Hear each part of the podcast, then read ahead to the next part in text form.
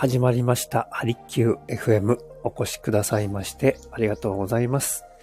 あなたの専用プログラム、鍼灸師の大豆です。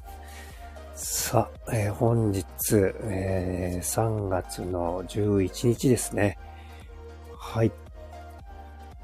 また一段とですね、気温が上がってまいりました。今は埼玉よく晴れていて、気温がもう17度超えましたね。ま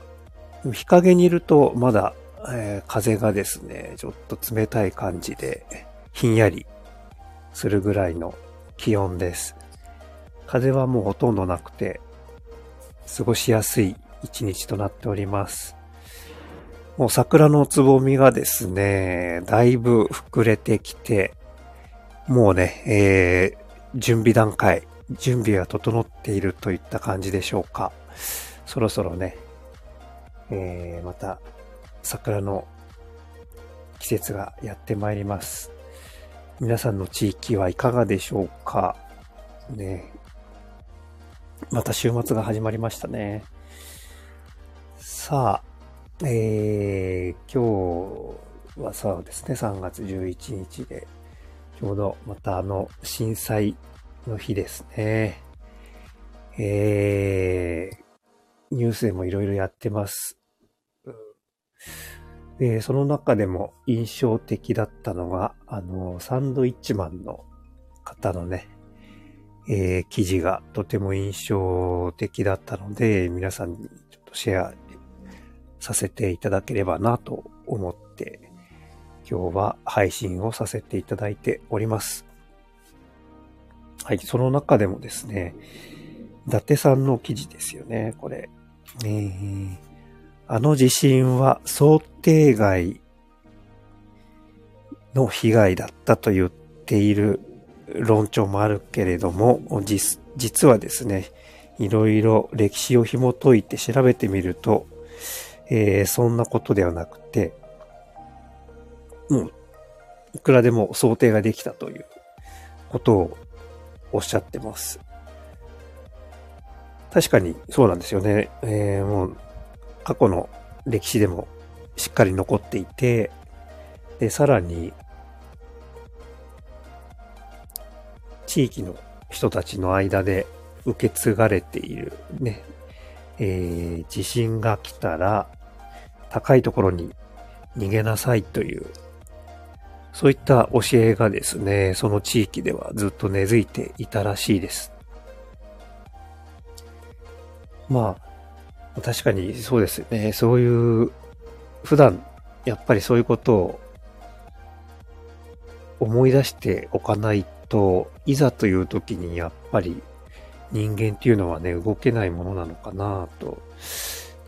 いうふうに思いました。でさらにそれを、まあ、知ってるか知ってないかでも、だいぶですね、えーその、被害を乗り越えられるか乗り越えられないかの違いが出てくるのではないのかなと、えー、こういうの記事を見ていてですね、えー感じました。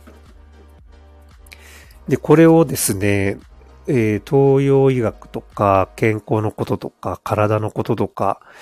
そういったものにちょっと置き換えてみて考えてみたんですが、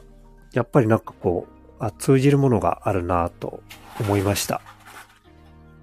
で、やっぱり、こうあれですね、普段から健康のこととか、まあ食べ物のこととか、でご自身の体のことなど、やっぱりですね、何かしら、こう、情報、前もった情報があればですね、えー、まあもしかしたら避けられる病気もあるかもしれません。